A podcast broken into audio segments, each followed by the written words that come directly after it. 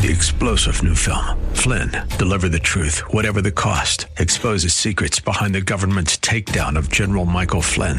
Flynn knew what the intel world had been up to. He ordered the first audit of the use of contractors. This set off alarm bells. He told the truth. He was the most dangerous person for Donald Trump to hire. They had to get rid of Flynn. Flynn, deliver the truth, whatever the cost. Available now. Watch it today. Go to salemnow.com. Salemnow.com. Welcome once again, folks, to the Pat Williams Saturday Power Hour. Uh, we gather like this every weekend and always very, very pleased when you uh, come join us. Uh, you're listening, of course, to the new AM 990 and FM 101.5, The Word in Orlando. Now, our engineer is a gentleman named Alan Dempsey. Uh, he gets us on the air every weekend very efficiently and Andrew Herdliska produces the show. Uh, Carol McLeod joins us, founder of Carol McLeod Ministries. She's in Oklahoma City. Her new book is out. It's called Significant Becoming a Woman of Unique Purpose, True Identity, and Irrepressible Hope. Carol, welcome. Uh, I hope you're doing well. Thank you, Pat. I'm excited to be here as we get ready to start a brand new year. Well, we're uh, we're very close to that, and uh, I'm so happy we can start it off with you. Uh, so, sig- you. explain that word significant. Why is that an important word? You know, I wanted a strong word. I wanted a word that people immediately connected to. Um, you know, we all have different goals. We all have different dreams. We all have different paths. But one thing I believe we all have in common is we want our lives to matter we, we want our lives to, to matter past the morning cup of coffee and watching the evening news and maybe getting a deal at the mall. And, and so significant was the word to me that, that seemed to convey that meaning. We all long our, for our minutes to matter and for our lives to be significant to somebody. And so significant is, is a call, and you know, the book is written chiefly to women, although the principles um, are for men and women, of how to really hang on to a significant life and make every day to matter. Well, you have uh, six key pieces to this book. Uh, the first one is simply this, and I want you to expand on it. You okay. are a woman. Uh, fill us in. Okay. Um, you know, we live in an interesting time in history, Pat, as you know, um, where some people applaud women and some people think that women need to stay in some type of box, big or small, um, depending on your reference point. But this is what I believe. I believe that God created women to be glorious, to be significant, and to make a resounding difference at their moment in history. And women are, are not defined by the culture. They're not defined by their past. And I'll say this part gently. They're actually not defined by men, but women are defined by their creator. They're, they're, they're created for destiny, for greatness, and for, fit, for fulfilling a masterful part of the plan of God. And so, Pat, I just want to call women out of the limitations that have been put upon them and out of the lies that their culture, either conservative or liberal, has spoken to them about. I want women to go to the Word of God to determine who they are and why they were created. The Bible is the looking glass through which all of us, male or female, should extract our identity. So, girls who are listening out there, sisters, in the sound of my voice, you were made for significance. You were made for glory. You were made for hope. You were made in the image of your Creator. So now let's live that way. Let's get to the second topic here. You, okay. you are a woman of unmatched purpose. Uh, what does that mean? You know, we will never know our purpose until we know our purpose in God. So, Pat, your purpose is your why. It's the reason you're sucking in oxygen today. Um, your purpose is the calling that you hope to fulfill. Um, it's it's what you believe God can do through your life, through your ordinary life. What an extraordinary God can do through a common life. That is your purpose. And as we read scripture, as we hunker down and go digging for gold in scripture, I can assure everyone who's listening this morning that, that you're not forgotten when it comes to purpose. That when God created you, all of the heavens exploded in a roar at your potential and about what you could potentially accomplish during your tenure on earth. You're, you're not forgotten, you're not random, and you're not a throwaway. Um, th- this is the challenge, Pat. Often we want to accomplish our own purpose rather than God's purpose for our lives.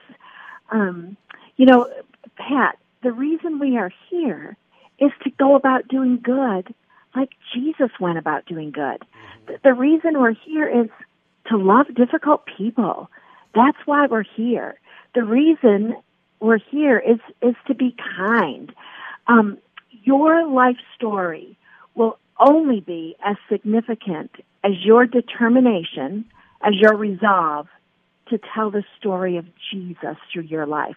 Because in a nutshell, that is your purpose to tell the story of Jesus through your life. On good days and on hard days, on extraordinary days and on average days. Your purpose is to tell the story of Jesus. Now, my guest, uh, by the way, is Carol McLeod. Uh, the book is called Significant. Uh, here's the third major topic you get into. You are a woman of glorious identity. Uh, I need you to expand on that. Oh, I'd love to. Okay, so let me just say the difference between identity and purpose. So purpose, if purpose is your why, identity is your who. Um, identity is who you think you are. It's the names that you call yourself. Um, but again, Pat, there's a problem. There's a challenge that we have extracted our who, our identity, from a number on a scale, from a bank account, from education, um, from marital status. Oh, how about this one? From how well our kids are behaving. Mm-hmm. That unfortunately we've extracted our who from those very tenuous um, answers. But again, we must look in the mirror of Scripture. And I, I love the first couple of chapters of Genesis, Pat. They're they're so exciting. Um, when my we have five kids, my husband and I have five kids, and when all the kids were home, uh, still growing up, we used to play this game called Where Would You Be, and it would be if you could be at any Bible event, where would you be? And of course, the little boys wanted to be there when, you know, David slew Goliath or when the walls of Jericho came tumbling down. The little girls wanted to be there at the birth of Jesus. But me, I always wanted to be at creation, Pat. Mm. I I wanted to be there at that instant when humanity first took its place on the stage of history. Can, can you even imagine what was happening in the heavenlies at that miraculous moment? Well, I, I want to tell you, Pat, and your listeners, that when you stepped onto the stage of God's history, it was the same thing. It was the same feeling. It was the same miracle. Um, God created you, Pat, in His exact image. If you want to know who you are, that's who you are. You were created. Now, you're not God, but you're created to be like Him in all of the ways that matter. And so, as men and as women, um, that's where we need to extract our identity. Is is from the Father, and I Pat, I often tell people when I go speak, listen, give the Holy Spirit something to work with. Read your Bible so that the Holy Spirit can speak to you about who you are, about who you have been created to be. You know, the Bible at its core, it is theology, but it's also a history book. It's the history of God's people, either blowing it or honoring Him at moments big and small. And so it's from the Bible that we must take our cues. The Bible is our script, it's our mirror, and it's our charge. You'll, you'll understand this lingo, Pat. It's our playbook. It's, it's where we get the plays that we're going to enact in the game of life. Um, so that's sort of an overview of identity. You're created in the image of God. You're created to be like Him in all the ways that matter. My guest is Carol McLeod. The name of her book, Significant. We've got another segment with Carol right here on the Pat Williams Saturday Power Hour on the new AM 990 and FM 101.5 The Word in Orlando.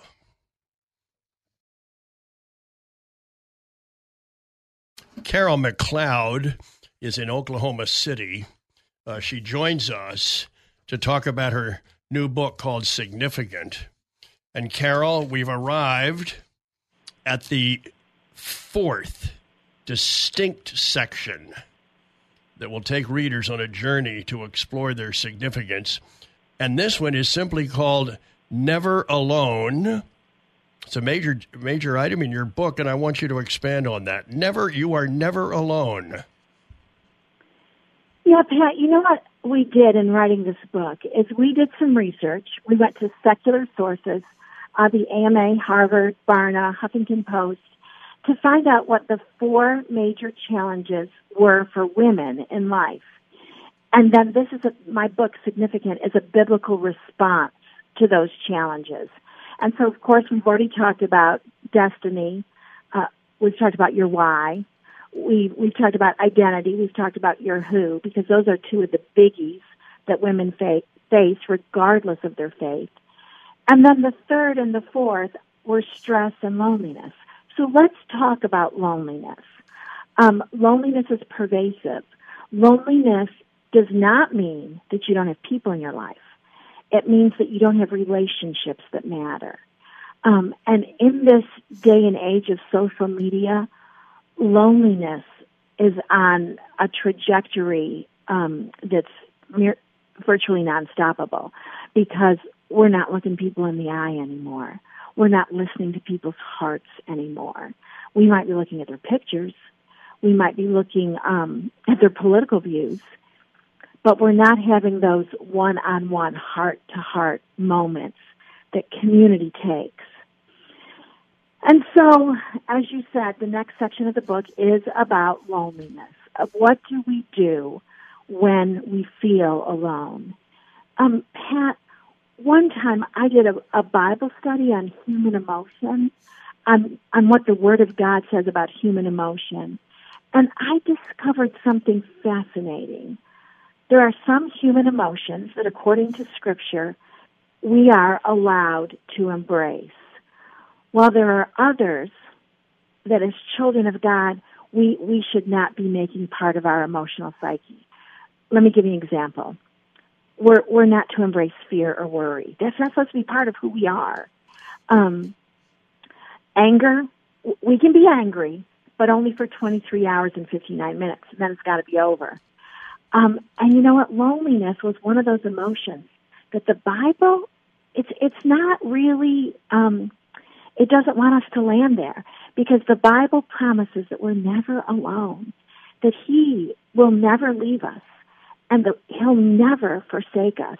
And although we might feel alone, the truth is we're not alone because we have a Savior, we have a friend, we have a Father, we have the Holy Spirit who will never leave us.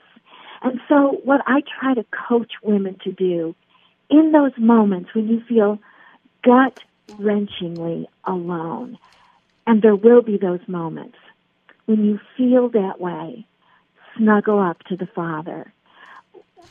Um, develop your relationship with Him in an intimate way. And then my little Irish grandmother used to say, Carol, in order to have a friend, you have to be a friend. Mm.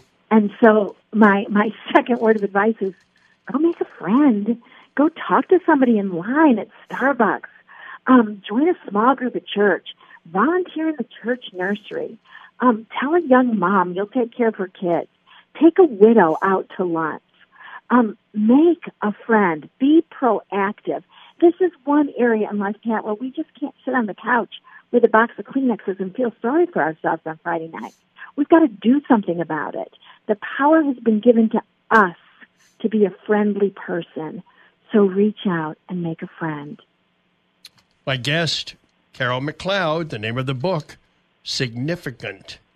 All right, we've arrived at the fifth principle. You Okay. are a woman of grace and peace. Uh, what do you mean by that, Carol? Yeah, Pat. So whenever I um, say something, I try to go around the positive corner rather than the negative corner. And the section of the book that says you're a woman of grace and peace is the section of the book that deals with stress.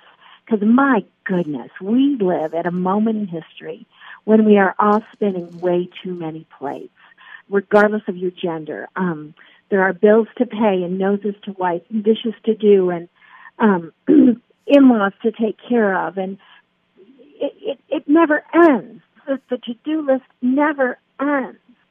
And so what do we do in these moments of stress?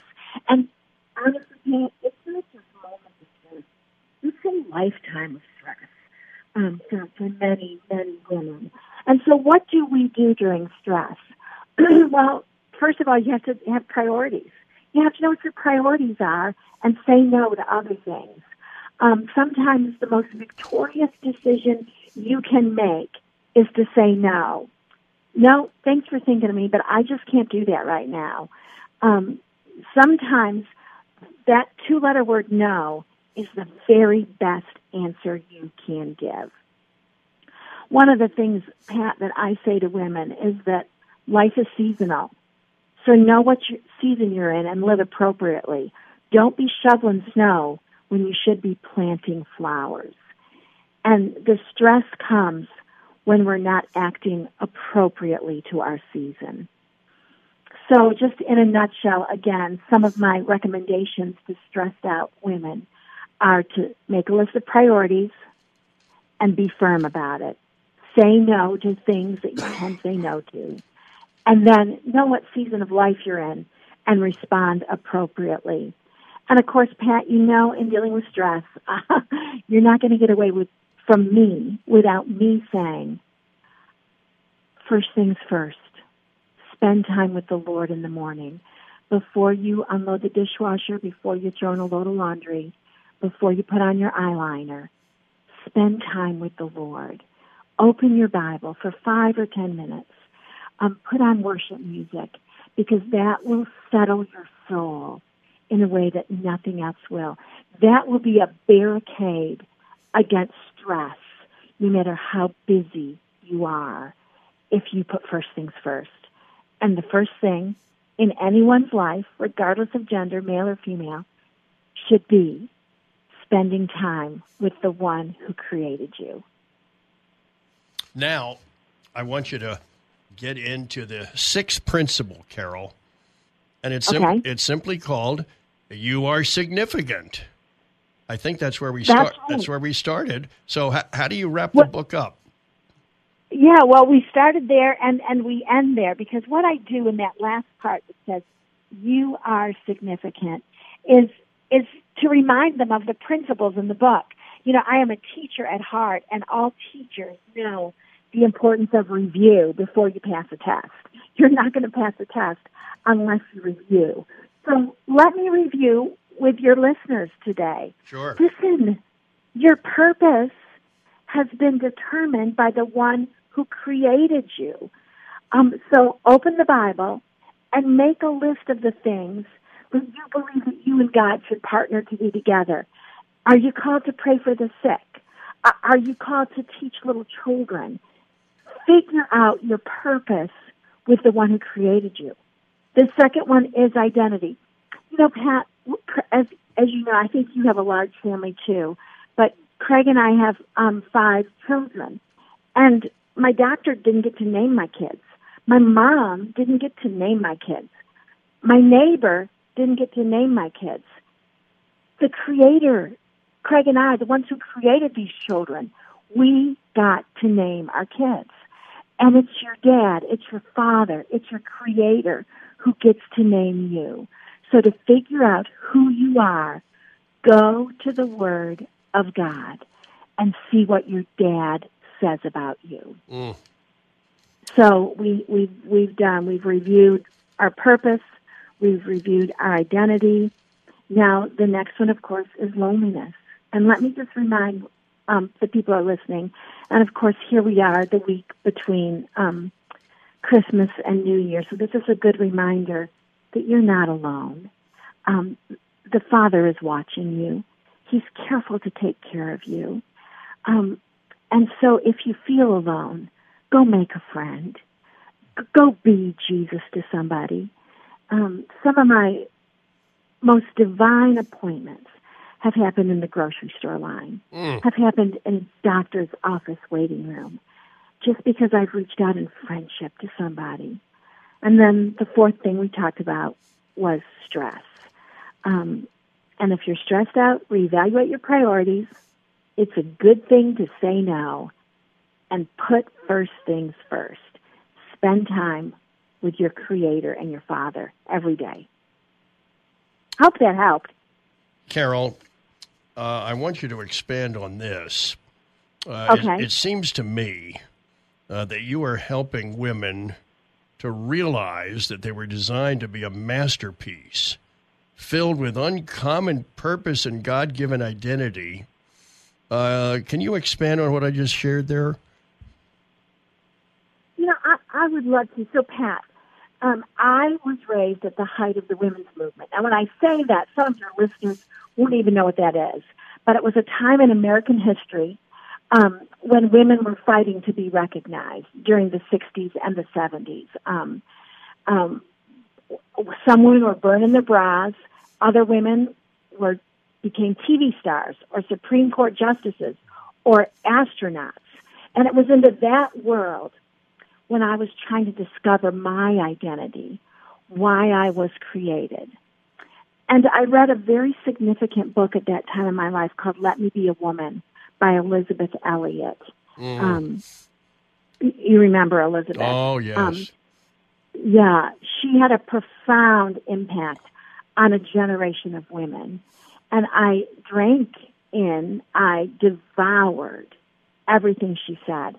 And Pat, um, one of the things that she would say daily program was this anything, if offered to God, can become your gateway to joy. Now, when I say that, you might feel like I'm not answering your question, but I'm going around the corner to answer it because so many women think because their life is hard that they're not magnificent. So many women think because they've never been married that they're not glorious. So many women believe that because they've been rejected that that they don't have an identity. But let me say those words again. Anything when offered to God can become your gateway to joy. So Pat, that is the way I've lived my life. And that is the way I call women to live their lives. Okay, l- ladies, let's stop thinking about you for a minute and let's start thinking about the Father. Anything, if offered to God, can become your gateway to joy. So, Pat, that's what I have done. I am not Pollyanna with a Bible. I am not Mary Poppins um, who worships the Lord. I am a real woman who's lived in the trenches of life, five children on earth and five children in heaven. I'm a cancer survivor. I walked through a gut wrenching depression for nearly a decade of my life. And Pat, I offered those things to God, and they became my gateway to joy. Um, those ravaging moments in a life, in a person's life, can become your finest hour. So, women, stop making excuses. Stop saying, My life is too hard. i am too rejected. I've been too abused. Carol, you don't know how much I weigh. Let's lay those things aside, offer them to God, and allow them to become our finest hour so that God can use us at our moment in history, just like He used Ruth, just like He used Elizabeth, just like He used Sarah. Let, let's take our pain and use it as a springboard to ministry. You know, Pat, we, we live in a day and age where platform is everything, social media platform. And so we, we look at people, and I'm not making a political statement, but I'm just throw some names out there. We look at people like Michelle Obama or Hillary Clinton, um, Jennifer Lopez, as the power brokers of our generation. Oprah. No, they're not. Unless they know Jesus Christ as their Lord and Savior, girls, you have more power in your little finger than they ever will because you are filled with the power of God. So we don't want to be women of platform. We want to be women of power. Has been Carol McLeod. Significant is the name of her book. Wonderful, wonderful session with Carol. We've got more. Stay with us on the Pat Williams Saturday Power Hour. It's the new AM 990 and FM 101.5 The Word in Orlando. Carol McLeod, our guest in that first segment, talking about her book, Significant. Uh, Dr. Eddie Moody joins us from Nashville. He um, is a counselor educator at North Carolina Central University. His book is out, and we're going to talk about it First Aid for Your Ministry. Uh, Eddie, so nice of you to join me. How you doing? Hey, I'm doing well. Thank you so much for having me on today, Pat. First aid for your ministry. Uh, what does that mean, Eddie? What explain that? What's that? What's the story here? Well, we're focusing on people that are in leadership positions, especially people that are in the ministry and that are pastors or church leaders. And a lot of times, folks in these types of leadership settings get beat up a lot, for lack of a better way of saying it. And so, we're trying to talk to them and then folks that might try to support them about how they can help them to be as effective as possible in their ministry and to just continue on uh, serving the Lord and being effective wherever they may find themselves and whatever they may find themselves doing. Eddie, you use the word clergy killers. Uh, yes. What does that yes. mean? What does that mean? Well, there are some folks, and it's this is um, it can be a surprise to some individuals, but especially in churches, that they have their own agenda. Uh, they want to do things in a certain way, and can actually be damaging to the clergy and actually be damaging to a church. And so, in the book, we talk about how to identify who those individuals are what one needs to do as they're dealing with them. And we do indicate that if uh, people are readers of Scripture, they will see examples of these individuals described. They're people that always think about how they can really create trouble or, or cause a disruption. And so in the book, we say some of these people would just literally be evil. Some of them might have a mental illness that no one really knows about but they sabotage the pastor. They uh, they have their own agenda, and it's it's really all about them as opposed to like what the church can do to reach the community or or the other needs of people there within a congregation. Eddie, you say that the characteristics include destructiveness, inflicting mm-hmm. pain and damaging their targets. They're determined, thinking of ways they can create chaos and difficulty and they're deceitful, manipulative, misrepresent, and accuse. Woo, that's that's mm-hmm. that's strong. Uh, can can you expand? Can you expand on that? Well, it's often you see these individuals in kind of a small church setting, and they they're going to veto something the pastor may want to do or the rest of the congregation, and so they may say some things that are not really true or embellish something uh, to create difficulty for a pastor. And sometimes they have been in these particular churches for years upon years. And so we stress in the book how uh, when a pastor is encountering this, how other people need to step up and deal with it, where we need to exercise, like what we see there in Matthew 18. And we do also indicate that it's important for us to deal with it rather than leaving it to the next pastor. Uh, uh, these folks not only kill clergy, but they also kill churches. And so, uh, what the tendency can be is for one pastor to say, "Well, I don't want to really rock the boat," or uh, "I'm just going to let that roll," and often will uh, some of this mistreatment just keep to themselves and not tell to others or the other leaders within the church.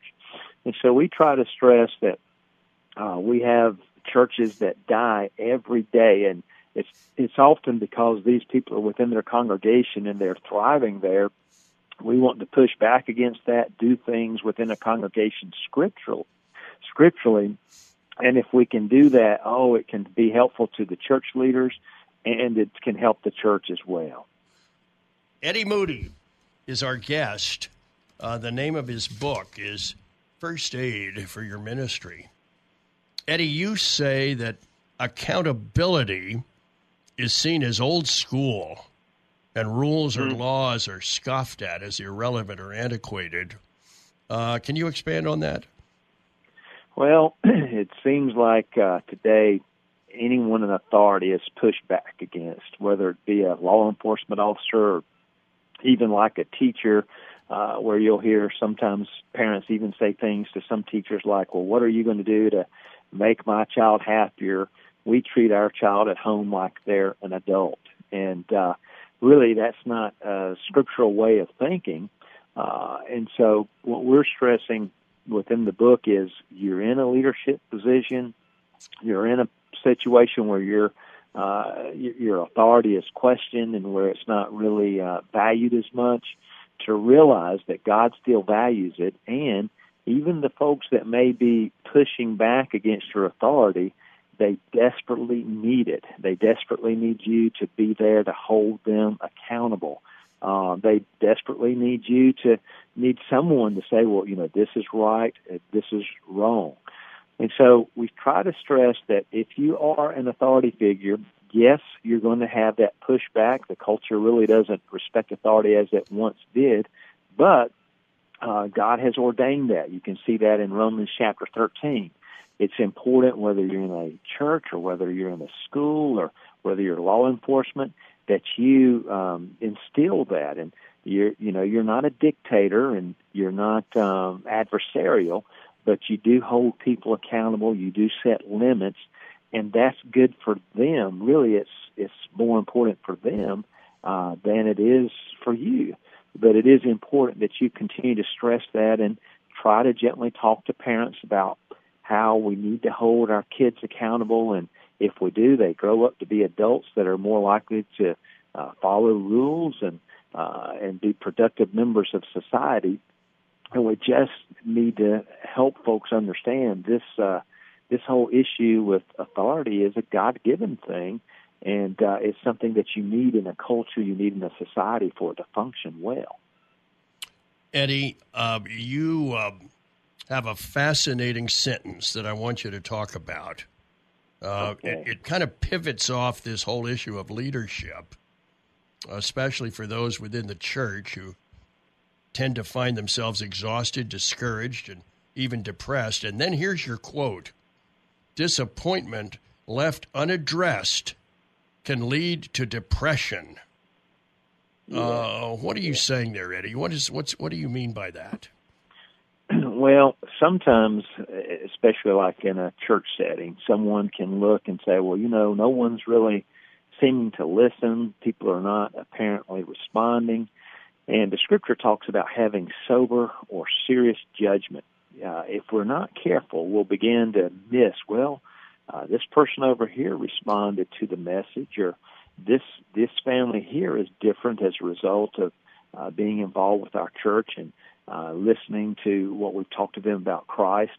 If we just allow ourselves to become to just stay in that disappointment, we can spiral down uh, we talk about the example of Elijah. You know, many of the Israelites turned to the Lord, but those who followed Jezebel did not. And in First Kings 19, he spirals down, gets very depressed after she threatens his life, and basically he he wants to quit. Mm-hmm. And so we're trying to stress to our leaders, no, no, don't quit. come back and look at something with sober judgment. What's going well? What's not going so well? Uh, what what can I do about this situation? So don't make it worse than it is. Look at it accurately, and sometimes there are things you need to do to do. You need to do things differently, but you can't if you just kind of wallow in self pity or, or disappointment. And uh, we see it all throughout the Bible. You even see it like with John the Baptist, where he says, "Are you the coming one, the Messiah, or should we seek another?" He's disappointed because he's in the dungeon of a prison when other people seem to be getting healed and so forth. So it, the best of us can get disappointed, but we can't stay there. We've got to see, uh, think about what we're doing, what's working, what's valuable, uh, but not stay right at that point because we do see people get really depressed and we do see some terrible results after that also. My guest, and he's written quite a powerful book, folks, is uh, Eddie Moody, uh, First Aid for Your Ministry. Eddie, here's another very interesting piece. A strong and healthy family appears to be a key to successful ministry. Uh, that's yes. a that's a quote yes. from you, and I'd, I'd like yes. I'd like you to expand on that. Well, sometimes in the ministry, especially like uh, the spouse can come back and, you know, I didn't sign up for this. This is not, you know, what I wanted to do. And we often say in the ministry, both the husband and the wife can never get to that point where they both feel like this is not working. If they do, it's disastrous. And so we encourage the the husband and the wife to work together, and we also encourage the children uh, to work together too. And I talk about my own children; they sure did help me as I ministered. And I remember one morning uh, coming back from one of the services, and my son said, uh, Dad, we've got to do such and such about you know this particular situation at the church. Now he was about five, ah. and uh, I'm like, I can't get away from this. Everywhere I go, you know, people have got ideas about what we need to do.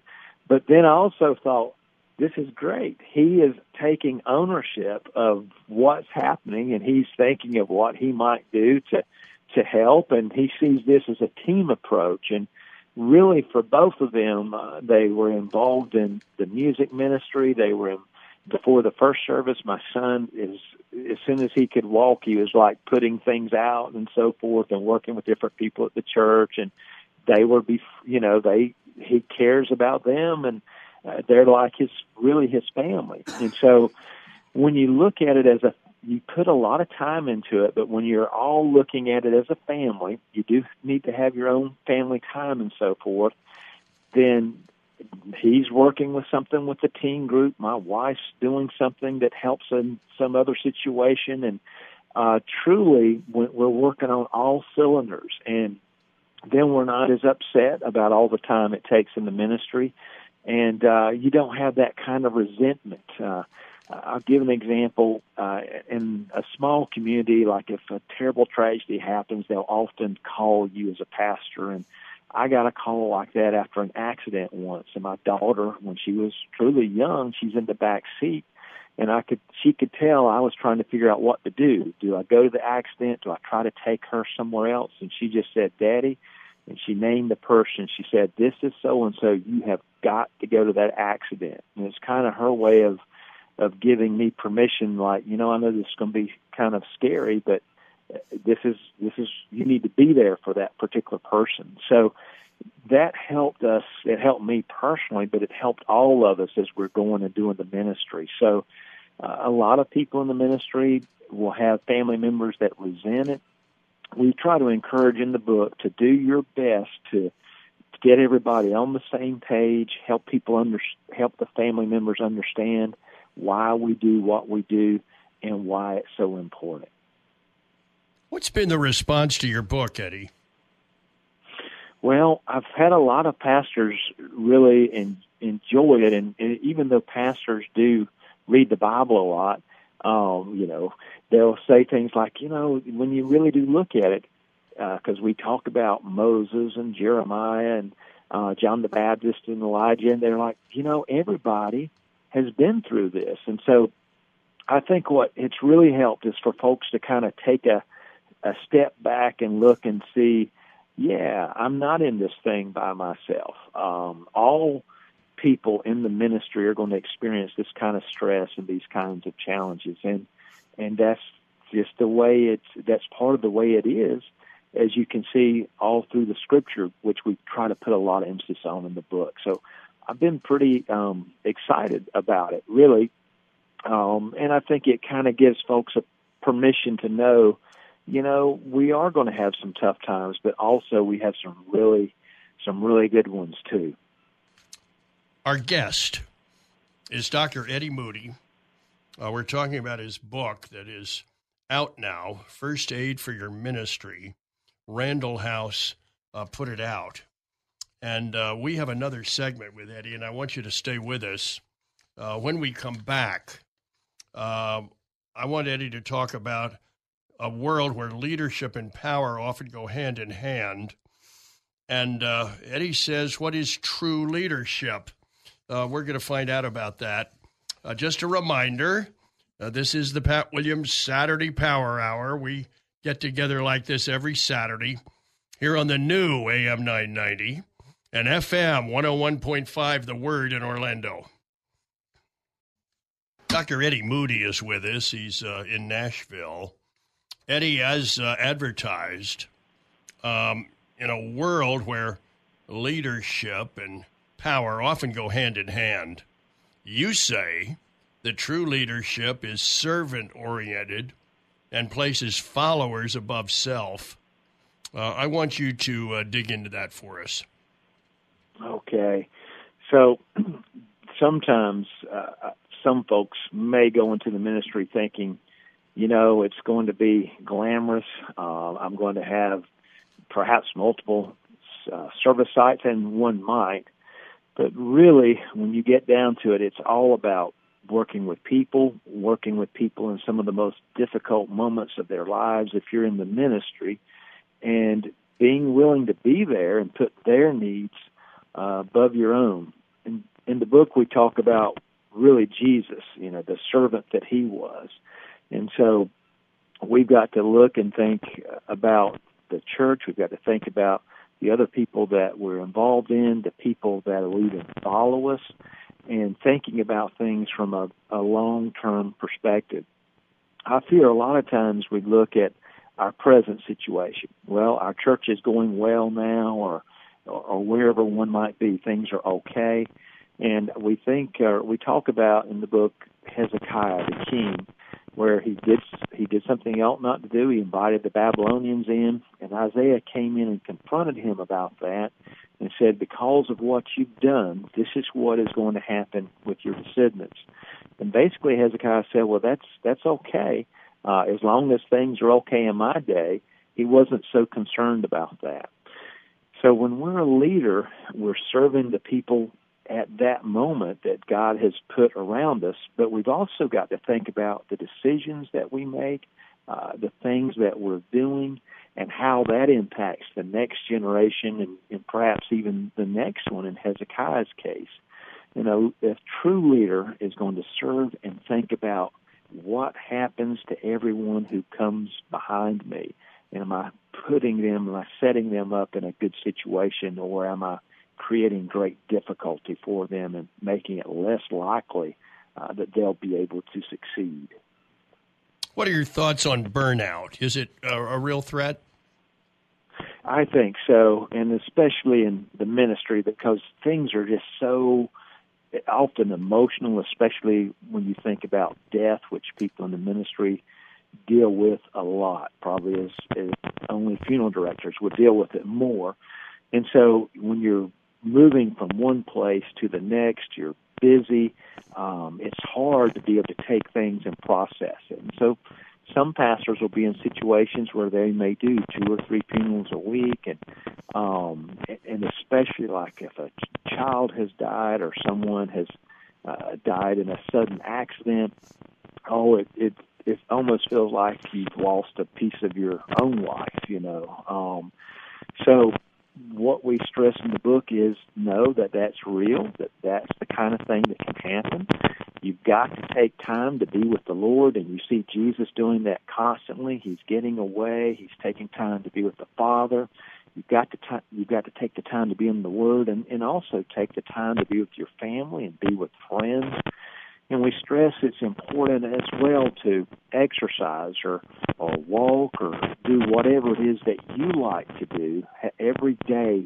Try to have something or every two two or three days something some time for yourself something you enjoy uh, and that can help prevent burnout.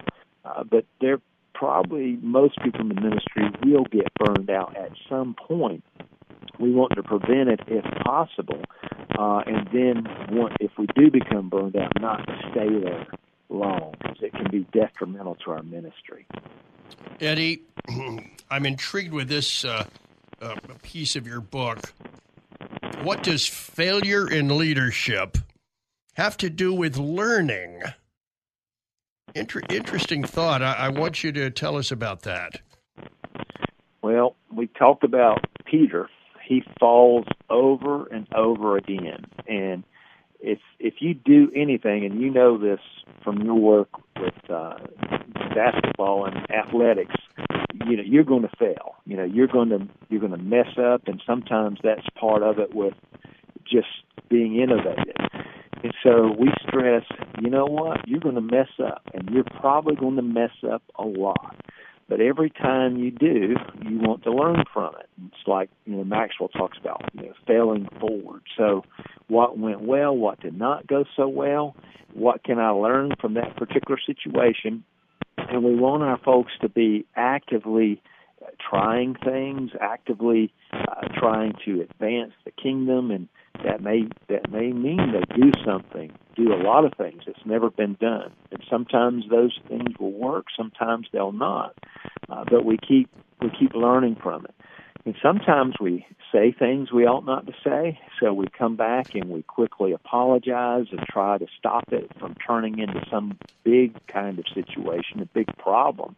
Um, but we want our people to fail because they've tried something that didn't work. We don't want them to fail because they kind of set back and they they let things happen around them. They they were not innovative or or we don't we don't want them to fail because they've been lazy. I guess is the way to put it. So we want them to use their time well, uh, to make good decisions, and when you do fail, learn from it and keep right on moving, keep right on trucking along in the ministry. Eddie Moody is our guest. Dr. Moody has written the book First Aid uh, for Your Ministry. Here's another thought that intrigues me. You encourage Christian leaders to strive for long tenures. Uh, yes. wh- why? Well, we see from the data that they tend to be far more successful or, or effective. So, like when you begin to look at turnaround churches, churches that were struggling, um, what you find is that they tend to have been there for 11.2 to like 21.6 years. That's some work that Thom Rainer uh, did some years ago. And so, whatever the situation, the longer a person's there, uh, there can be a, a situation diminishing returns, but they tend to do quite well. And in some of my work with pastors, and um, I've noticed that there's a little bit of a problem, and so then the pastor moves on to another church, and then after a couple of years, then there's a problem, and they move on. If a pastor will go to a church and stay, they begin the the people begin to invest in him. He begins to invest in them. They're doing funerals. They're doing. They're seeing babies born. They're they're doing life together, really. And so you become a fabric of the church of that particular community, and it becomes easier for you to to uh, do better. I now work with the National Association of Free Will Baptists with a lot of different churches and a lot of different pastors. And it feels to me like there's almost a type everywhere you go. Well, here's a person that that's this way in the church, and here's a person that's that way. so if you're running from one church to another, that person is probably going to be at the next church as well. They just have a different name and they may look a little different.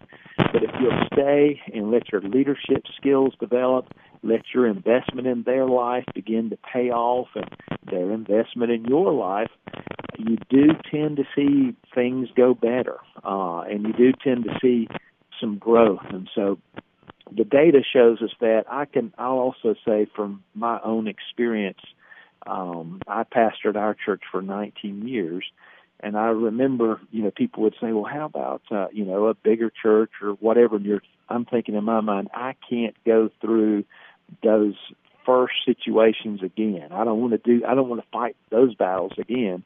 I'm learning how to do it. It's a different set of challenges where I'm at now, but I'd have to start all over again if I went mm-hmm. somewhere else. And that's why we want them to try to to stay put. Uh, you know, ask yourself why is it that I'm leaving if I am leaving, um, but make sure that your your job is is done there. My guest has been Dr. Eddie Moody. His book, First Aid for Your Ministry Eddie, wonderful to catch up with you, and congratulations on this book. And uh, I'm so grateful. This has been a fascinating half hour, and I wish you all uh, all the very best. Well, I appreciate you. Thank you, Pat, for your wonderful ministry there and all the leadership that you have had over the years. And it's just been an honor to get to speak with you today, my friend. Dr. Eddie Moody, our guest, First Aid for Your Ministry, the name of his book. We've got to wrap up right after this on the Pat Williams Saturday Power Hour here on the new AM 990 and FM 101.5 The Word in Orlando. Thanks for joining us here on the Pat Williams Saturday Power Hour. Uh, Carol McLeod, our guest in the first segment, and then Dr. Eddie Moody came along and talked about his book, First Aid for Your Ministry. I want to talk to you for a minute about Major League Baseball in Orlando. We're trying to make that happen and we need to hear your voice. We need to hear you express yourself uh, if you think that's a good idea, and if you uh, might have interest in a season ticket plan. If this all works out, we're pushing forward, and we need you to go up to the website OrlandoDreamers.com, OrlandoDreamers.com, and uh, just follow the outline there and uh, respond to uh, our questions and uh, you'll get recorded, and we're trying to push forward. We've got well over 10,000 people that have already gone up there, uh, but we need many more uh, who have an interest. Uh, we're back next weekend for more on the Pat Williams Saturday Power Hour here on the new 990 AM 990 and FM 101.5 The Word in Orlando. Three star general Michael J. Flynn, head of the Pentagon Intelligence Agency, knew all the government's dirty secrets. He was one of the most respected generals in the military. Flynn knew what the intel world had been up to, he understood its funding. He ordered the first audit of the use of contractors. This set off alarm bells. The explosive new documentary, Flynn, Deliver the Truth, Whatever the Cost, and covers the facts behind this scandal. Flynn told the truth. He was the most dangerous person for Donald Trump to hire. I find out the worst enemy that I'm going to face in my life is right here in America. They took my assessment and they wanted me to change it. And I was like, I'm not changing it. They had to get rid of Flynn with in depth interviews, archival footage, and never before seen personal records of the man behind the headlines. I just felt like I was drowning. Flynn, deliver the truth, whatever the cost. Available now. Watch it today. Go to salemnow.com. Salemnow.com.